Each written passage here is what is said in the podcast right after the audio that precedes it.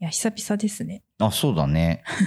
1ヶ月ぶり？そんなに経ってないか。ぐらいですうんね。うん。なかなかね、収録しようとしてた日に、ちょっと台風うん。だっけ、前回接近して、ちょっとね、また伸びてしまって。うんうんね、そんなこともありつつで。8月に入っちゃったよね。いや、本当ですよ。うん今日の収録今8月の？10日？何日？今日10日です10日か。10日収録日は10日ですようわ10日になっちゃった。いや、もう私ずっとオリンピックにハマってました。ずっと見てた？こはい。もうここぞとばかりに 見まくってますこぞと。ばかりに？めっちゃ見てました。あ、そう。もうなんかあらゆるチャンネルとオンラインを駆使しなあ、がらそんなに？え見ー逃すまいみたいなう感じで。んうんうんうん特になんか印象に残ったのとかあるんですか？やっぱスケートボードですね。あれかっこよかったよね。なんかね、気持ちいいね、見てて。うん。うん、あの競技はう。ん。よ素かった。晴らしい。なんか、ね。新しいなと思った逆に。なんだろうね。んんんギスギスしてないっていうかさ。うんわかるわかる演技だからね。うん。そうそなんう。か本来人と人と人ってこういうね関係性できるといいなっていうのを気づかされたそう人種とかも関係なくね言葉も関係なくっていう今のあれは見させてもらったかうな。ん。私もすごいそれは感じて今回のオリンピックはそ特になんかそういうのが強かったような気がしてうんうんうんうん。いろんな国籍とかもね関係なく本当にこう一アスリート同士としてうん。お互い認め合ってっていう、でなんかこうジェンダーもうん。本当に関係なくっていう、そういうのがなんていうのかな前よりもよりもっと美徳になってきてる感じだなと思って。そうだね。うんもう本当にいつもねもう総集編見ると号泣するんですよいつも。そんな？いつもってことは結構もう再生してんのそれを。よくほらなんか終わる前とか終わる寸前、終わった後とか直後ぐらいとか結構いろ NHK とかでやるじゃないですか。うんうんでそのテーマ曲に合わせて総集編やってとかもういや見るたんびにもうつってそっか楽しんだんだねフルにオリンピックを。いやもう大好きなんですよ。あもともと好きなんだ。はい、オリンピックはもう冬も夏も大好きへで、ーもうねだから本当に幸せな2週間ですね。えーよかったです。はい。はい。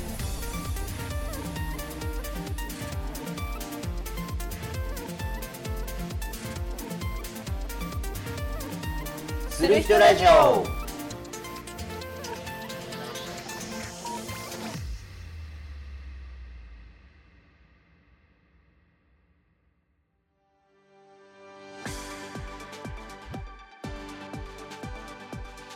皆さんこんにちは。パーソナリティのケータキャンドルです。皆さんこんにちは。パーソナリティの白鳥ゆいです。この番組は我らが住まい仙台でよく言われる何もない街のイメージを払拭すべく本当はこんなに面白いぜ仙台とみんなに言ってもらうためパーソナリティとともに面白おかしくさまざまな価値観から仙台を紹介していくそんな番組でございます。はい。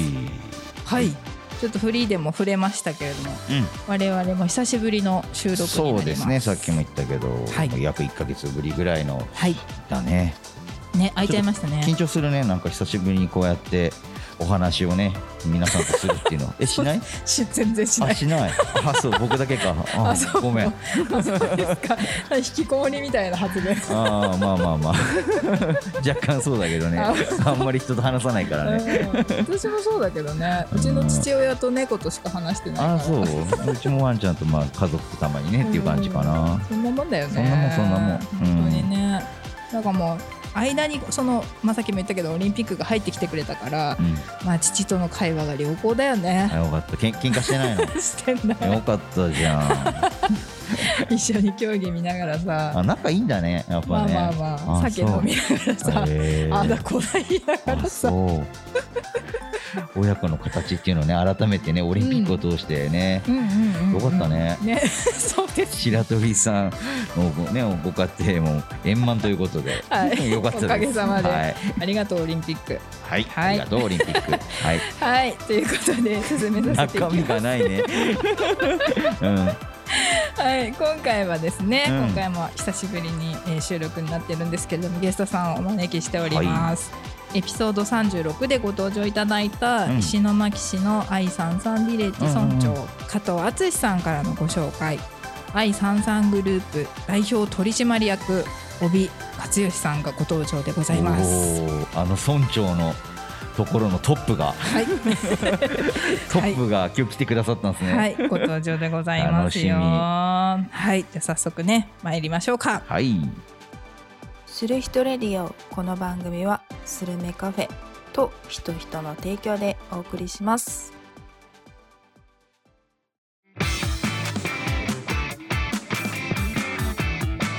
する人ラジオ。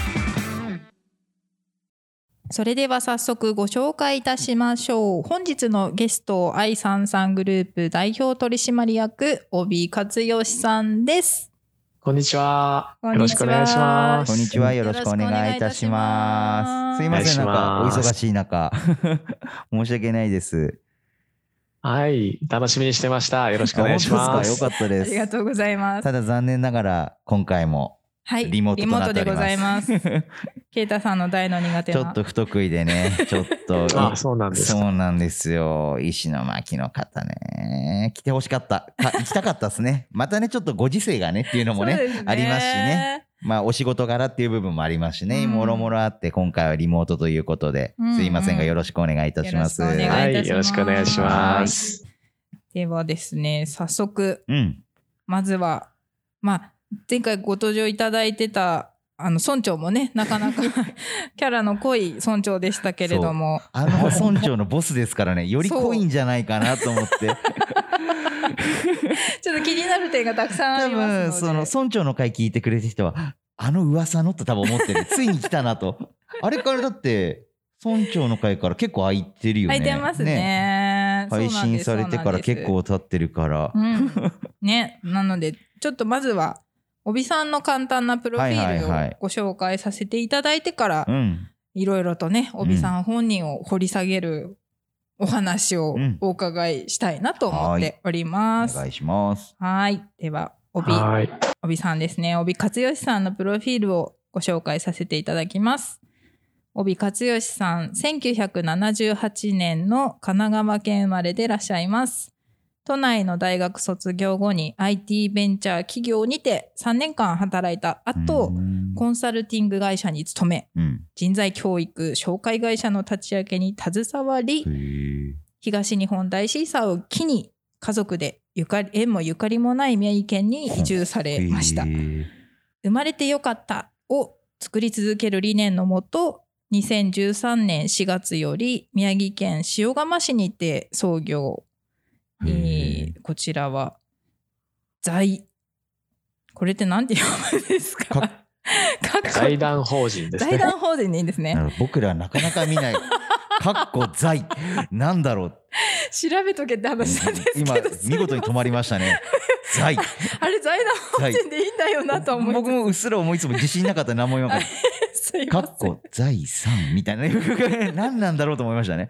失礼しましたやっぱり良かったみたいですね。はい財団法人希望でいいんですかねはいはい希望社会投資ファンドの第1号投資及び東北大学等からの支援を受けて、えー宮城県石巻市にて日本初共生型複合事業、うんうんうん愛さんサンビレッジをオープン。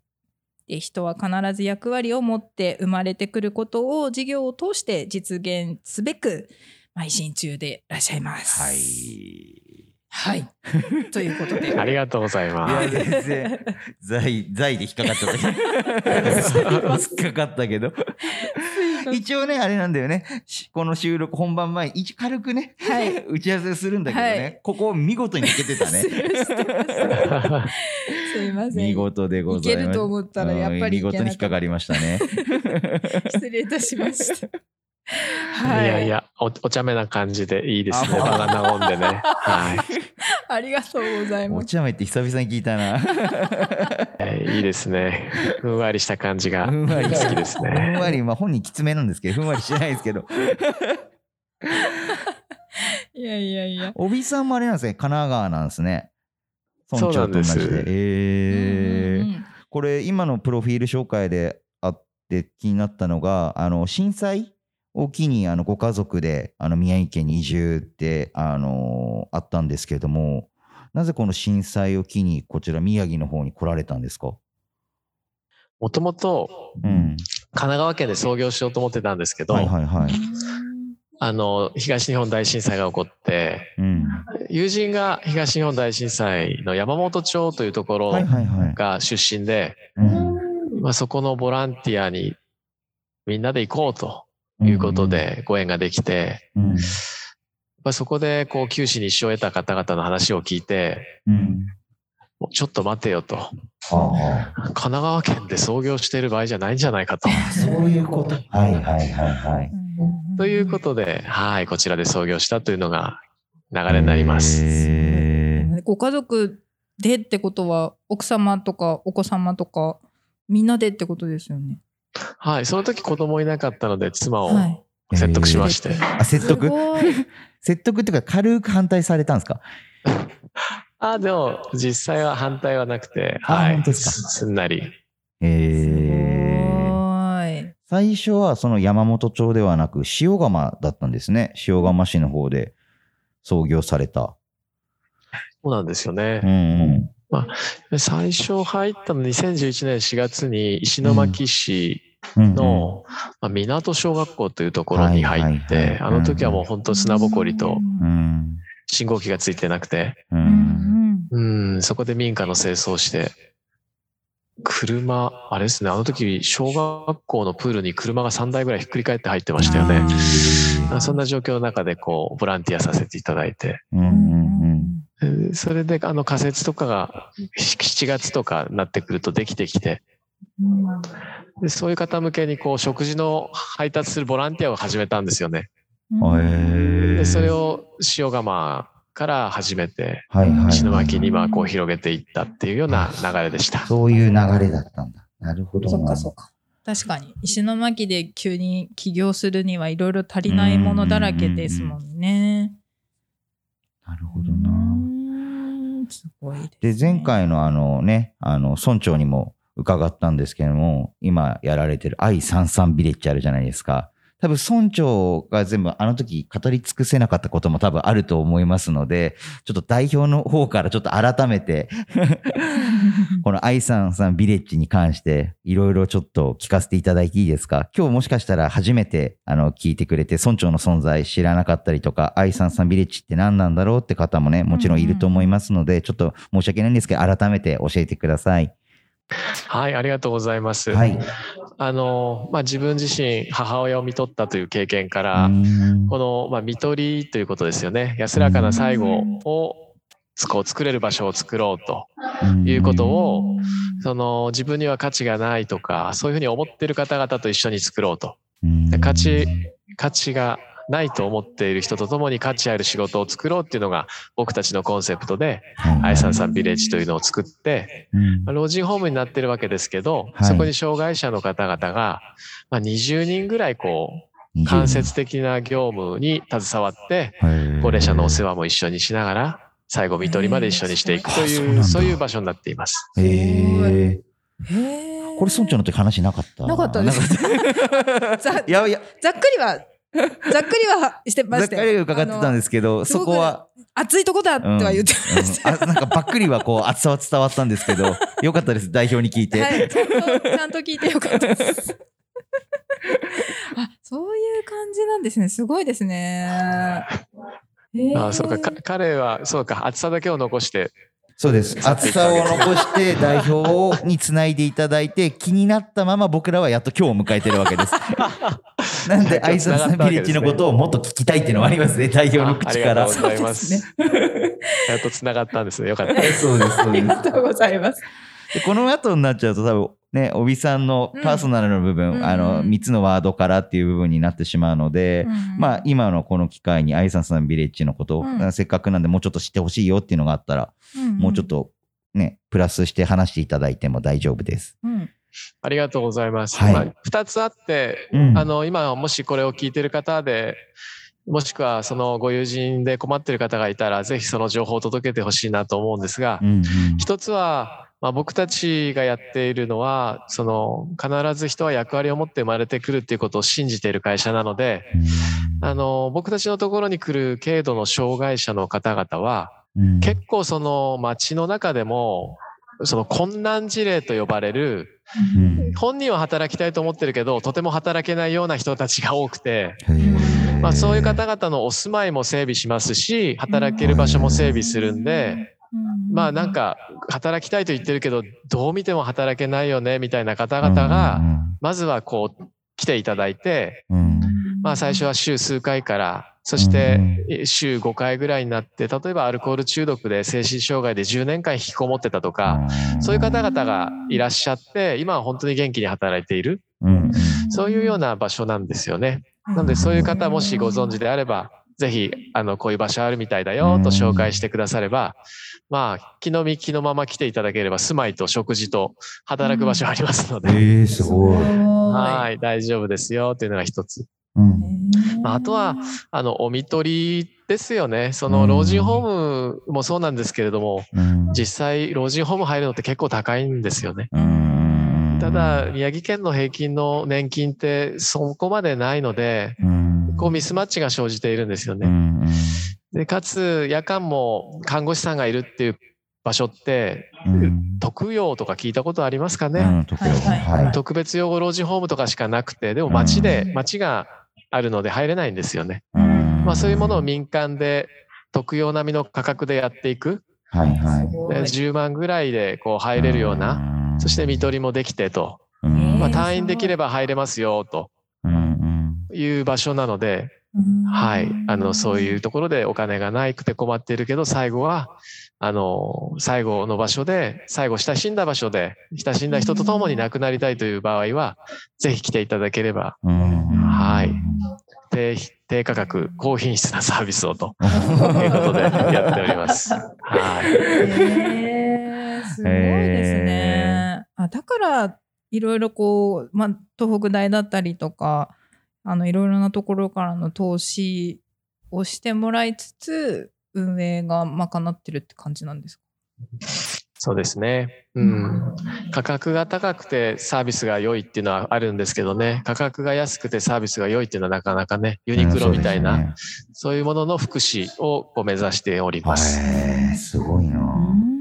こういう今お話しされたような形ってあの全国にあるんですか？うん私も全国視察にいろいろ行きましたけど、はい。まあ、珍しい部類で今、こう、徐々にポツポツとできてきてるかなと、思いますね。うん。まあ、それぞれ独自のカラーを出しながらやられてますね。じゃあ結構帯さんのが結構まあ先駆けではないですけれどももうちょっと先駆けていろいろ動かれてややられてきているっていうところですよね多分。そうですかね。まあ考えてらっしゃる方はね、先行でいろんな方いらっしゃると思うんですけど、うん実際やるとなるとまた結構難しいところがあるのでね、うん根気もいりますしね。はいはいなんはい。か課題が多そうですね。そうです。だからああいうね、村長みたいな人が必要なんですよ。暑さ、暑さで乗り切れる。そうなんです。ちょっと今日はね、出れないということで、お仕事なんでね、時間帯が合わなかったんで、今日はダブル出演はならなかったですけれども。いやー、すごい。いや、は面白いなー、ねいろんな働き方があるし、いろんな、ね、なんかタイプの、本当にこう、高齢者が増えてきてるからこそ、いろんなタイプのね、施設っていうのが増えてきてるんでしょうしい。ね。ねうん、それを民間でできるってすごいですよそうね。だねう。ん。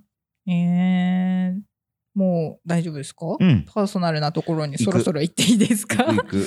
気になる、多分気になるのが、はい。さっき見てからあるから。あそう じゃあちょっと今ね、あの、お仕事のお話をうんうんさせて、あの、おお伺いしていきましたけれども、ここからはもう、はい我々の番組は、あの、その人、そのものを掘り下げていくというところにかなり力を入れている番組なので、まあ、いろんなことを面白い方たくさんいらっしゃって、うんね、いろんな人がいるけども、その人って一体どんな人なのかを。知りたいっていう番組になるので、ここからはぜひ帯さんを掘り下げていきたいなと思います。はいじゃあ、いつものタイトルコールをケイタさん、お願いいたします。はい。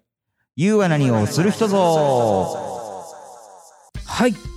このコーナーは事前にゲストさんから挙げていただいた自分といえばの3つのテーマに沿ってゲストさんのことを紐解いていきましょうというコーナーでございます。はい、では早速、帯さんの自分といえばの3つのワードは、1、よそ者、2、起業家、3、福祉人。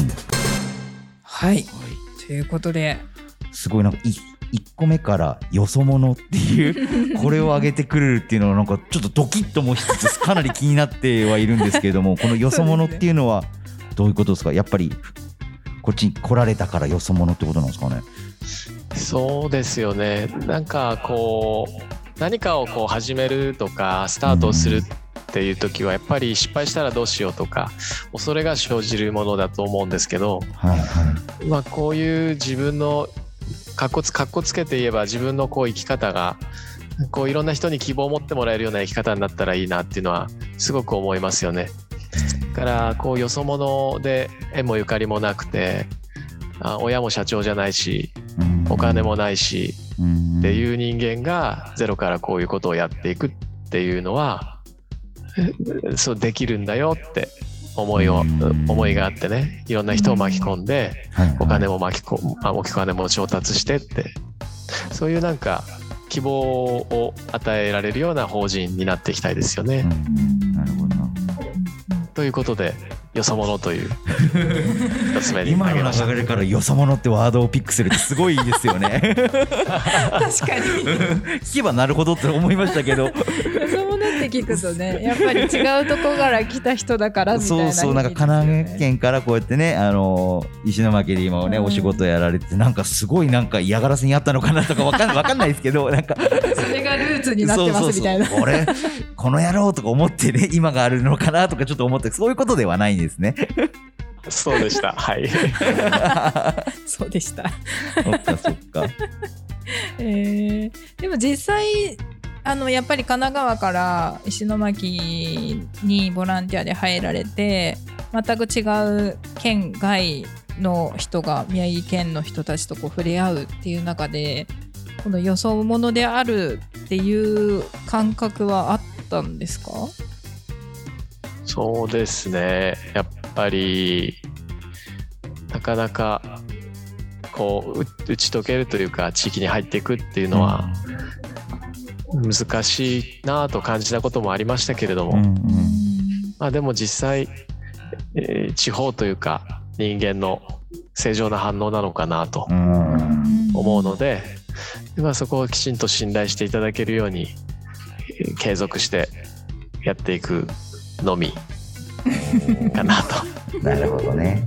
こんな感じでいいんですか？ラジオ。全然大丈夫全然大丈夫。はい。ありがとうござはいいます。じゃあ続いて2つ目に挙げていただいた起業家、こちらの方伺ってもいいですか？はい。やっぱり自分は起業家として生きていきたいっていう気持ちが小さい頃からあったんで、へーえーやっとやっと慣れたなと。へいうふうーにすごく思いますしいろんなことがありますけどなんか自分がなりたかった職業になれたのでうん。あのなんでしょうね。いろんなこともこう受け入れられるというか、うん。うん、やらせていただいているということですけれどもやっぱりあの自分自身がこう母子家庭で育って、こう企業理念にもありますけれども、うん。何のために自分が生まれたのかなとかね、そういうことを考えることが多かった幼少期でした。そこから紐解いていって父親がいなく本を父親の代わりにしていたので、こう人が必ず役割を持ってくるんだよというそういう言葉とかそういうもので僕はできていると思うんですけど、そこにやっぱり勇気をもらいましたしなんかこう大げさだけど生きる希望をもらったのでああそっかって。例えば松下幸之助さんも中卒でゼロからやられてああいう会社を作られて何もないところからでもこう思いがこう道を開いていっていく姿を見てすごく勇気をもらってですね自分もそんな起業家になりたいなと。へえ本当に心から思ってましたね。先ほど小さい時から起業したいっていうふうにおっしゃってましたけど具体的においくつぐらいの時から僕は将来って思ってたんですか？まずなんか小学校の頃はそのうん。生まれた意味は何だろうとか、はいはいはい。あのそういう何のために生きているんだろうということを考えるシュールな少年だったんですけど、だいぶシュールですよね。えー小学校中学校はそういう感じで、高校ぐらいから漠然とやっぱり豊かになりたい。はいはいはい。それはお金っていうのもそうでしょうけれどもなんか自由に豊かにみんなに感謝されながはいら必要とされる人になっていきたい。うんそれが自分の生まれてきた意味が何だろうって胸の中からこだまするその声をこう常に答えられる生き方になるのかなと。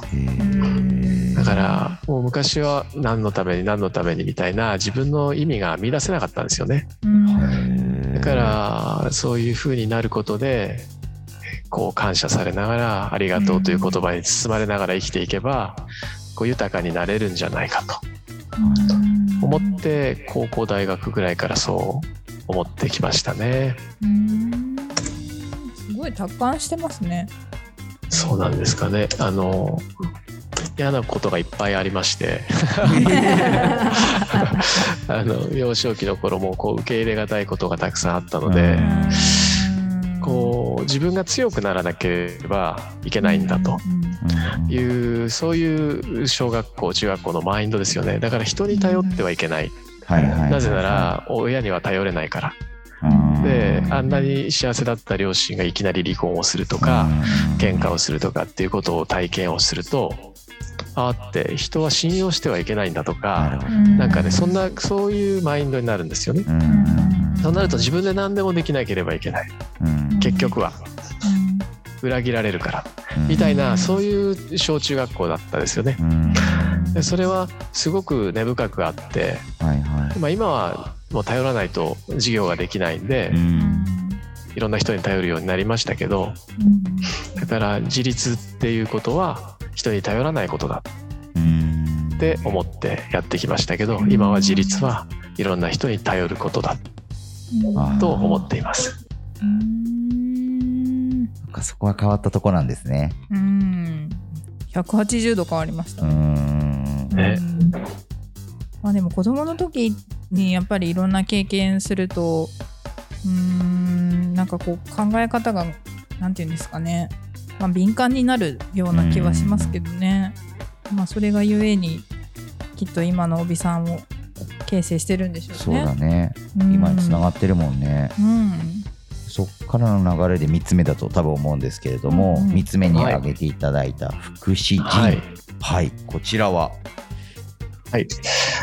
ななんか福祉の仕事をするとは思ってなかったんですけど、うんうんうん。なんかやっぱりこう人の役に立ちたい。人を助けたい、こう自分のようにこういう人生に悲観している人とか生まれてきていいんだろうか自分はみたいなことを思ってる人たちに対してあなたは生まれてきて大丈夫だと。あなたには生まれてきて役割がある。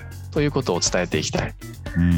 でそれはやっぱり福祉という事業がなんか自分にとってこう必然になっていったんですよね。うん。ただその福祉だけを NPO でこうやっていくみたいなところだときちんと利益が上がらないと働く仲間にもその方たちにも還元ができないんで、はいはいことやっていてもきちんと経済的にきちんと成り立たないとやっていけないから、うん。まあ起業家であり福祉人であるっていうのはセットだなとあなるほど。思っています。確かにそうですね。まあ。実際にこうもともとなんていうんですか学生時代とか高校例えば卒業大学とか福祉の勉強っていうのはされてきたんですか？してないですよね。うん。やっぱりそれで起業して福祉に関わるようになったじゃないですか。かなり多分難しい部分イメージとやられてからっていうのは結構違った部分あると思うんですけれどもなんか苦労なさった点とかありますか？ですね。自分の母親がその、まあ、突然倒れて余命宣告をされて、うん。でその時にえーやっぱり自分の人生を後悔しましたしちゃんともっと真面目にやってればよかったなっていうのも思ったしたくさん自分を責めましたけれども、うん。まあ、結局余命宣告されて半年で亡くなるという命が3年4年というふうに持っていった中でうんこう最後まで看取りまではしましたけれどはいもそういう経験しかない中でやっぱり事業を展開するとおっしゃっていただいた通りいろんなやっぱ壁にぶつかっていくと、はでも逆に言うとその壁をこう越えるとあのもう大丈夫っていうかはい今足りない足り足りないから出てくるっていうことなので全部できるようになればそれはもう問題がなくなると、まあ、そういうふうに捉えてやってましたけどまあ実際確かにこう目の前に超えられるのかこれはというものが出てくるとうん。あの苦しいですけどねやっぱりね。まあ、でも一番苦しいのはやっぱりこう IT の会社で勤めていた時とは違ってやっぱり人がいないと回らない事業なんでうん。人が辞めてしまうっていうことが一番苦しいですよね。うんそうですね。物理的に大変ですもんねやっぱりそうなんですよ。だからその時はまだこう自分で何とかできるレベルだったのでうん。辞めてもなんかなんとかこうやってましたけどうんでももうなんとかできないレベルになった時の不安感はやっぱ相当ありますよね。そうですか。まあでもそういった不安感で働いてる仲間たちと接すると、うん、ちゃんと本気でぶつからないので、うん。そこのジレンマありますよね。うんうんじゃあ結構打ち明けるんですか？思いの丈を。スタッフの方に。思いの丈をっていう、そうですね、その、ちゃんと言うっていうかですね、はい、さその人の100%ためを思ってやっぱり当たり障りのないことを言わないようにしようというふうに最近はしていますね。うん、なんかちゃんと言うっていう。ちょっとそれがきつい時もあると思うんですけど、うん。まあ仕方ないですよねそこはね。まあ土台にあちゃんと愛さんさんな感じで。はい言いたいなと思っています。うん。えー。ちなみにこれ I33 ビレッジってなぜつけたんでしたっけ？やっぱり、まあ、美空ひばりさんっていうのもありますし、うんこう、なんかこう、輝ける場所なんだよっていう、そういうイメージ。うん。なので、うん、そういうイメージですかね。うんなるほど、うん。ちょっともう一つぐらい聞いていい、はい。大丈夫？大丈夫あの起業家福祉人として今やりがいに感じてることとあとはまだまだねあのいろんな目標であったりってあるとは思うんですけどその辺ちょっと伺ってもいいですか？はい、ありがとうございます。はい。やっぱ起業家福祉人としてのやりがいはまずやっぱ働いてる人たちがこの会社があってよかったなって思ってくれることですよねだからちょうど2週間前に、はい。今管理者として管理職として働いている40代の女性がいますけど突然旦那様が倒れて ICU に入られて、えああーって奥様ってもしかしたらあのちょっと後遺症残るかもしれませんというふうな宣告を告げられてあの私の方も私も心配していろいろお話ししている中で、まあ、彼女も非常に動揺してましたけどうん。彼女の口からこういう言葉が出たんですよね。あ帯さんって。いや私は今まで本当に彼女はパートにで入って社員になってリーダーになって管理職になっていったんですけど、うんうんあの薬局のレジ打ちしかしたことなかった私がこの会社に入って5年で福祉を学ぶことができてうん昔の私ならもう不安でしょうがなかったけど今は大丈夫ですと。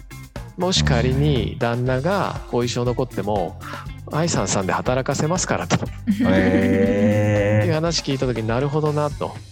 人はいつ障害を持ったり難病を持ったりあのまあ高齢者にもなりますしわからないわけですよね。でもそんな時に大丈夫だっていうね場所があればいいわけでそういう場所を作っていくっていうやりがいですよね。まだまだ組織がまだ今も今もそこまでじゃないですけどまだ100人ぐらいの会社ですけどこう地域にそういう自分たちや大切な人たちが困った時にそういう場所を作れる力がこうできてくるっていうのはやりがいですよね。なるほどね。大事なことですよね。なかなか日本ってこういろんな働き方がまだまだ浸透してないから、こう普通一般的と言われる働き方から外れた途端にあのなんだろう、否定的になるじゃないですか、いろんなことが。うんで見失っちゃう人多いですよねやっぱり 私何もできない何もないんだみはいたいな風はいはいはいに。はいはいあるね。でそうじゃないんだよっていろんな形があっていろんな方法がこんなにあるんだよっていうのがねやっぱりこう見えてくるとだいぶ違いますようねん。そうだねう。んもうそれをまさに示してらっしゃるんですねねおびさんは。あと今後の目標は。そうですねやっぱりこううんいいことやってても、はい例えば給与が安かったり、うんこう未来を描けなかったりしたら続かないので、はい。でそのいいいことというか本当にまさにそういっておっしゃっていただいたようなマイノリティの方々が今後増えてきてはい。る時増えていく中でもそういう方々の支援をしながらもそういうプロプロの仕事にしていきながら、きちんと経済的にも他の会社を遜色ないぐらいのやっぱり給料を出せる。とか、まあ、給与以外でもその人とのつながりがすごくこの会社は強くて助け合いの精神が高いというようなそういった両輪をやっぱり作っていきたいですよね。で地域にさらにもっとこうなんでしょうねうん余白じゃないけど自分たちが本当に困った時にこう支え合えられるようなそういう場所を増やしていきたいうん。ですね。もうほん結構叶いつつあるんじゃない？ですか。そうですねそれをこうもう少し大規模にうん石巻さらにはってこう広げていきながら、うんうん。はいまあ、社会のものに、まあ、いくつか会社を作って一つは社会のこうものにしていきたいですよねぐらいの感じのレベル感でやっぱり修行していきたいなと。うん思いますね。うん楽しみ。福祉の現場って結構、まあ、ずっとですけどあの人材不足っていうの結構言われてるじゃないですか。帯さんのとこって実際問題どうなんですか？その辺は。そうですね。確かに不足感はありますけど、うん。こうお仕事の説明会って今もまさにあの11月に新しいところがオープンするのでやってますけど、うん。結構結構あのエントリーもいただいてあ本当ですか？まあ、看護師さん今7人採用するのと、うん。まあ、夜勤ができる総合福祉職員を7名募集して14名募集してますけど、うん。今もう半分ぐらいは決まっているので、素晴らしいですね。やっぱそれは環境とそうこの考え方うん。にもよるのかなと、うん。今後も二極化していくかもしれませんね。うんうん。大事ですよねやっぱり本当に今の時代だからこそね。うんなんか福祉のこう現場ってなんだろうなこうなんだろうなスペシャリストじゃないですけどなんか勝手なイメージちょっと難しいであったりとか体力面でハードだったりって多分一般の人は思いがちだと思うんですよ。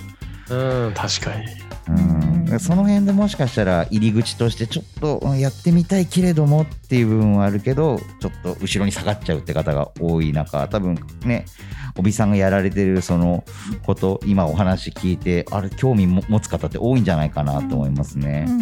ちょっとなんか改めて今こうラジオを聞いてくださってる方今までなんかこう福祉に興味ある現場に興味あるって方いるとは思うんですけども、あの愛さんさんビレッジのこう理念ではないですけどもうちはこういうのが特徴でっていう部分と福祉の仕事ってこういうやりがいがあるんだよっていうのをちょっと改めてあの教えていただいてもいいですか？はいありがとうございます。はい、そうですね。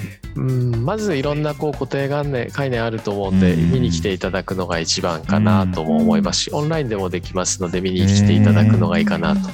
障害や難病を持った方がこう働きやすい場所になっているので、そういう方もぜひあの遊びに来ていただきたいですし、うん。まあ、介護とか福祉の現場は大変だと産経だと言われてますけど、うんうんまあ、間接的なお掃除洗濯食事っていうのはもう障害者の方々がみんなで協力してやっているんで、一般的な福祉のその現場はうん。そういった間接業務ではなく直接的な介助とかあリハビリとかうん。そういうものに専念できる環境があるんあでこう元気になっていく高齢者が見えたりとかはい。こうう安らかに最後を迎えられるようなリハビリをするとね最後寝たよ眠るようになくなることができるんですよね。しっかりリハビリをしてこう ADL って言いますけど生活の基準をこう上げて回復していくと。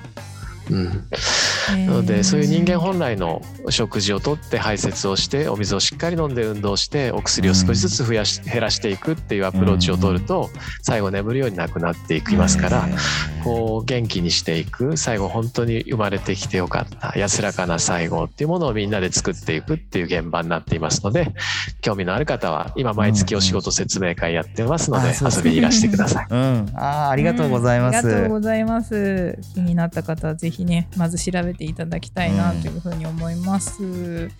はい、では最後にですね、こちらの番組なんですけれども。えー番組のゲストさんいらっしゃった場合、えーぜひですね次のゲストさんを、ゲストさんからご紹介いただくというリレーシステムになっておりましたのでそちらをですねどなたか帯さんの方からご紹介いただいてよろしいでしょうか？あはい。ではうん。私が次回紹介したいのはですねほい。えっ、と私今あの起業家団体に所属をしておりましてほい。そこのまあ EO という団体世界的な団体なんですけれどもそこの EO ノースジャパンというブロックの会長をやっているお斉藤亮太さんにバトンを渡してこの活動も含めてですねいろんな話をしていただきたいと思います。あーありがとうございます。ますすごいなすごい。村長から 代表に行き次会長に行きましたね村長からだいぶ変わりましたね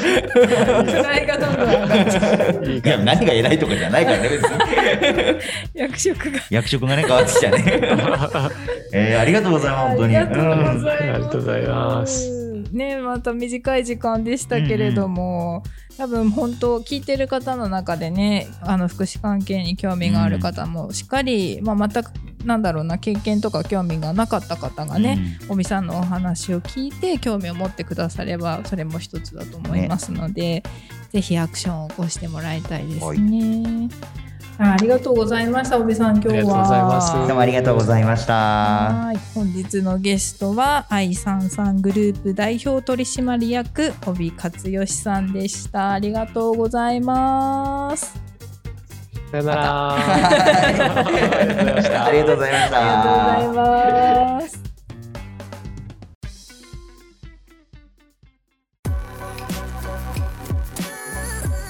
セルフテラディオ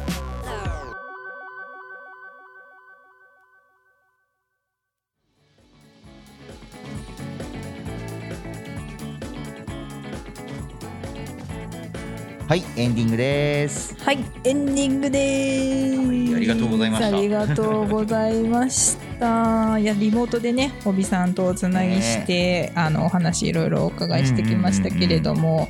ちょっとお忙しいのでね、今回はエンディングは我々のみでさせていただきまあます。通常だとちょっとねあのはい。画像と聞いていくんですけれども、うんうんうんうん。ただもうかなりねお話聞けたので。そう。そうなんですよ。すいませんなんかいろいろ聞いちゃったし僕気にもなるところはね、もう散々聞きまくっちゃって。多分伝わったかなと思いますんで、うそうんですね。ぜひね、これを機にね、愛さんさんビレッジのことも、帯さんのことも、うん。あの一度調べてみていただきたいと思いますし、はい。うん。興味がある方はね、アクションを起こしてはい。つながってみるのもいいんじゃないでしょうかね。はい。はい、ということでね、うん。エンディングいつもの流れに行きましょうかね。はい。はい、ではこの番組ではリスナーの方から番組へのご意見ご感想をお待ちしております。メッセージはする人ラジオのメールアドレス。えーメールアドレスはする人ラジオアットマーク gmail.com する人ラジオアットマーク gmail.com もしくは、えー、人人の、えーインスタのアカウントですとか、えーパーソナリティ、あのーそれぞれに送っていただいてもうんうん。全然構いませんので、あのまメッセージしやすい方法で皆さんアクションを起こしていただけると嬉しいです。はい。はいする人ラジオは各種ポッドキャストアプリ、ひとひと YouTube チャンネル、ひとチューブにて配信をしております。だいたい今月2回ほどに、えー不定期配信として配信をしておりますが、だいたい週末の夜8時頃に配信されることが多いです。ぜひまずはチャンネル登録をいただきまして、うん。あ週末だ8時ぐらいだと思ったらちょっとチェックしていただけるといいかなと思います。うん。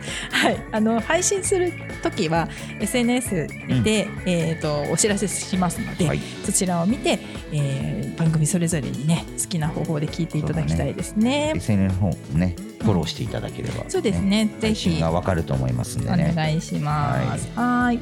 でまたする人ラジオうんお 運営応援投げ銭システム。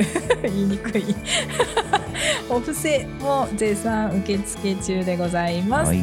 こちらアプリから少額のご支援がいただけるシステムになっておりまして、えー今後も頑張ってねですとか面白かったよ今回なんていうふうに思った方はぜひポインポイントじゃないじゃなっちゃったらいいんですか、うん。チャリンチャリンとあの 少額のお布施をあのーアプリでね本当にボタンを押すようにできますのでね。はいあのいただけたらとっても喜びます。よろしくお願いします。はい、はい。あのお寄せいただいた方には番組で特製のステッカーですとかメンバーのねちょっとなんだろうななんかをなんかを お送りします。ずーっとこれ言ってるけどさ定まってないよね。そうなんですよね。イコール多分上げてないというか来てない。来てる？あマジで？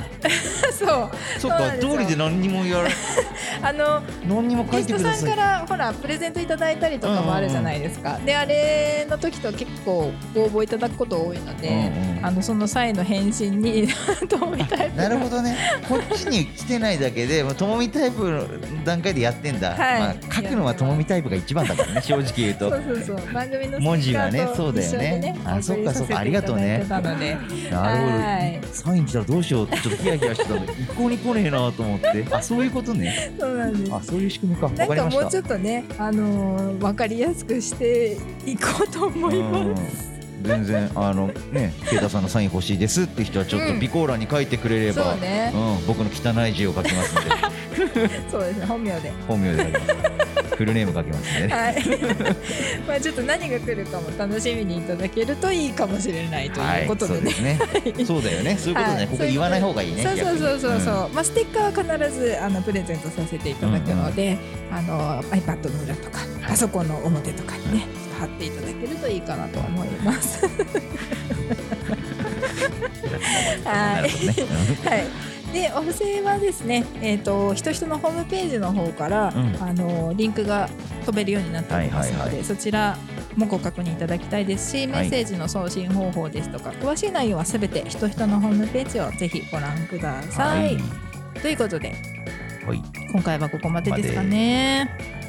よろしいですか？よろしいです。はい。ともみタイプも合わせて。なんか変な感じだね。はい。せーの。またねする人レディオ。この番組はスルメカフェと人人の提供でお送りいたしました